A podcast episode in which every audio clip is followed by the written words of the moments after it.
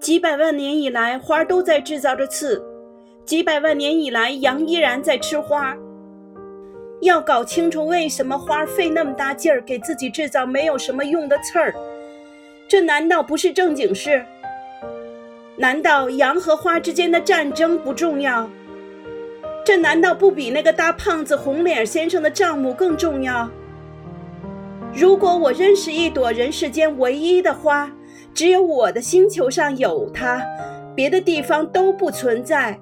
而一只小羊，一只小羊糊里糊涂的就这样把它一下子毁掉了，这难道不重要？他的脸气得发红，然后又接着说道：“如果有人爱上了在这亿万颗星星中独一无二的一株花，当他看着这些星星的时候，这就足以让他感到幸福。他可以自言自语地说：‘我的那朵花就在其中的一颗星星上。’但是如果……”羊吃掉了这朵花，对他来说，好像所有的星星一下子全都熄灭了一样。这难道不重要吗？无法再说下去，突然泣不成声。夜幕已经降临，我放下手中的工具，我把锤子、螺丝。饥渴、死亡，全都抛到脑后。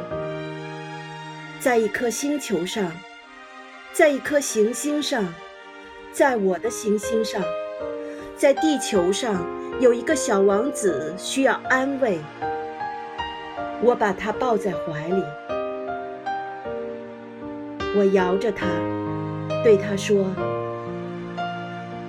你爱的花没有危险。”我给你的小羊画一个罩子，我给你的花画一副盔甲。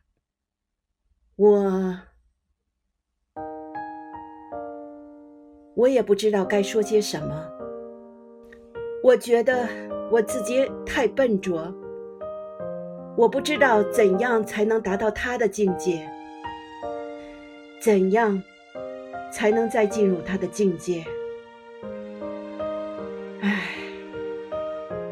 泪水的世界是多么的神秘呀！